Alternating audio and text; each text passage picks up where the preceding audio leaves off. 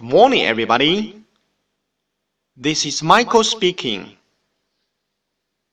Welcome to Human Spoken English Online. 各位早安，我是 Michael 老师，欢迎来到乐成红线上口语团 A 组。Day three hundred and forty-six. Here we go. 今天是我们的一周挑战时间。挑战内容是这样子的：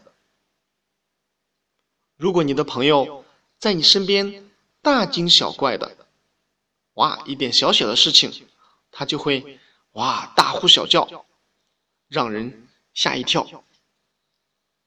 那你该怎么说呢？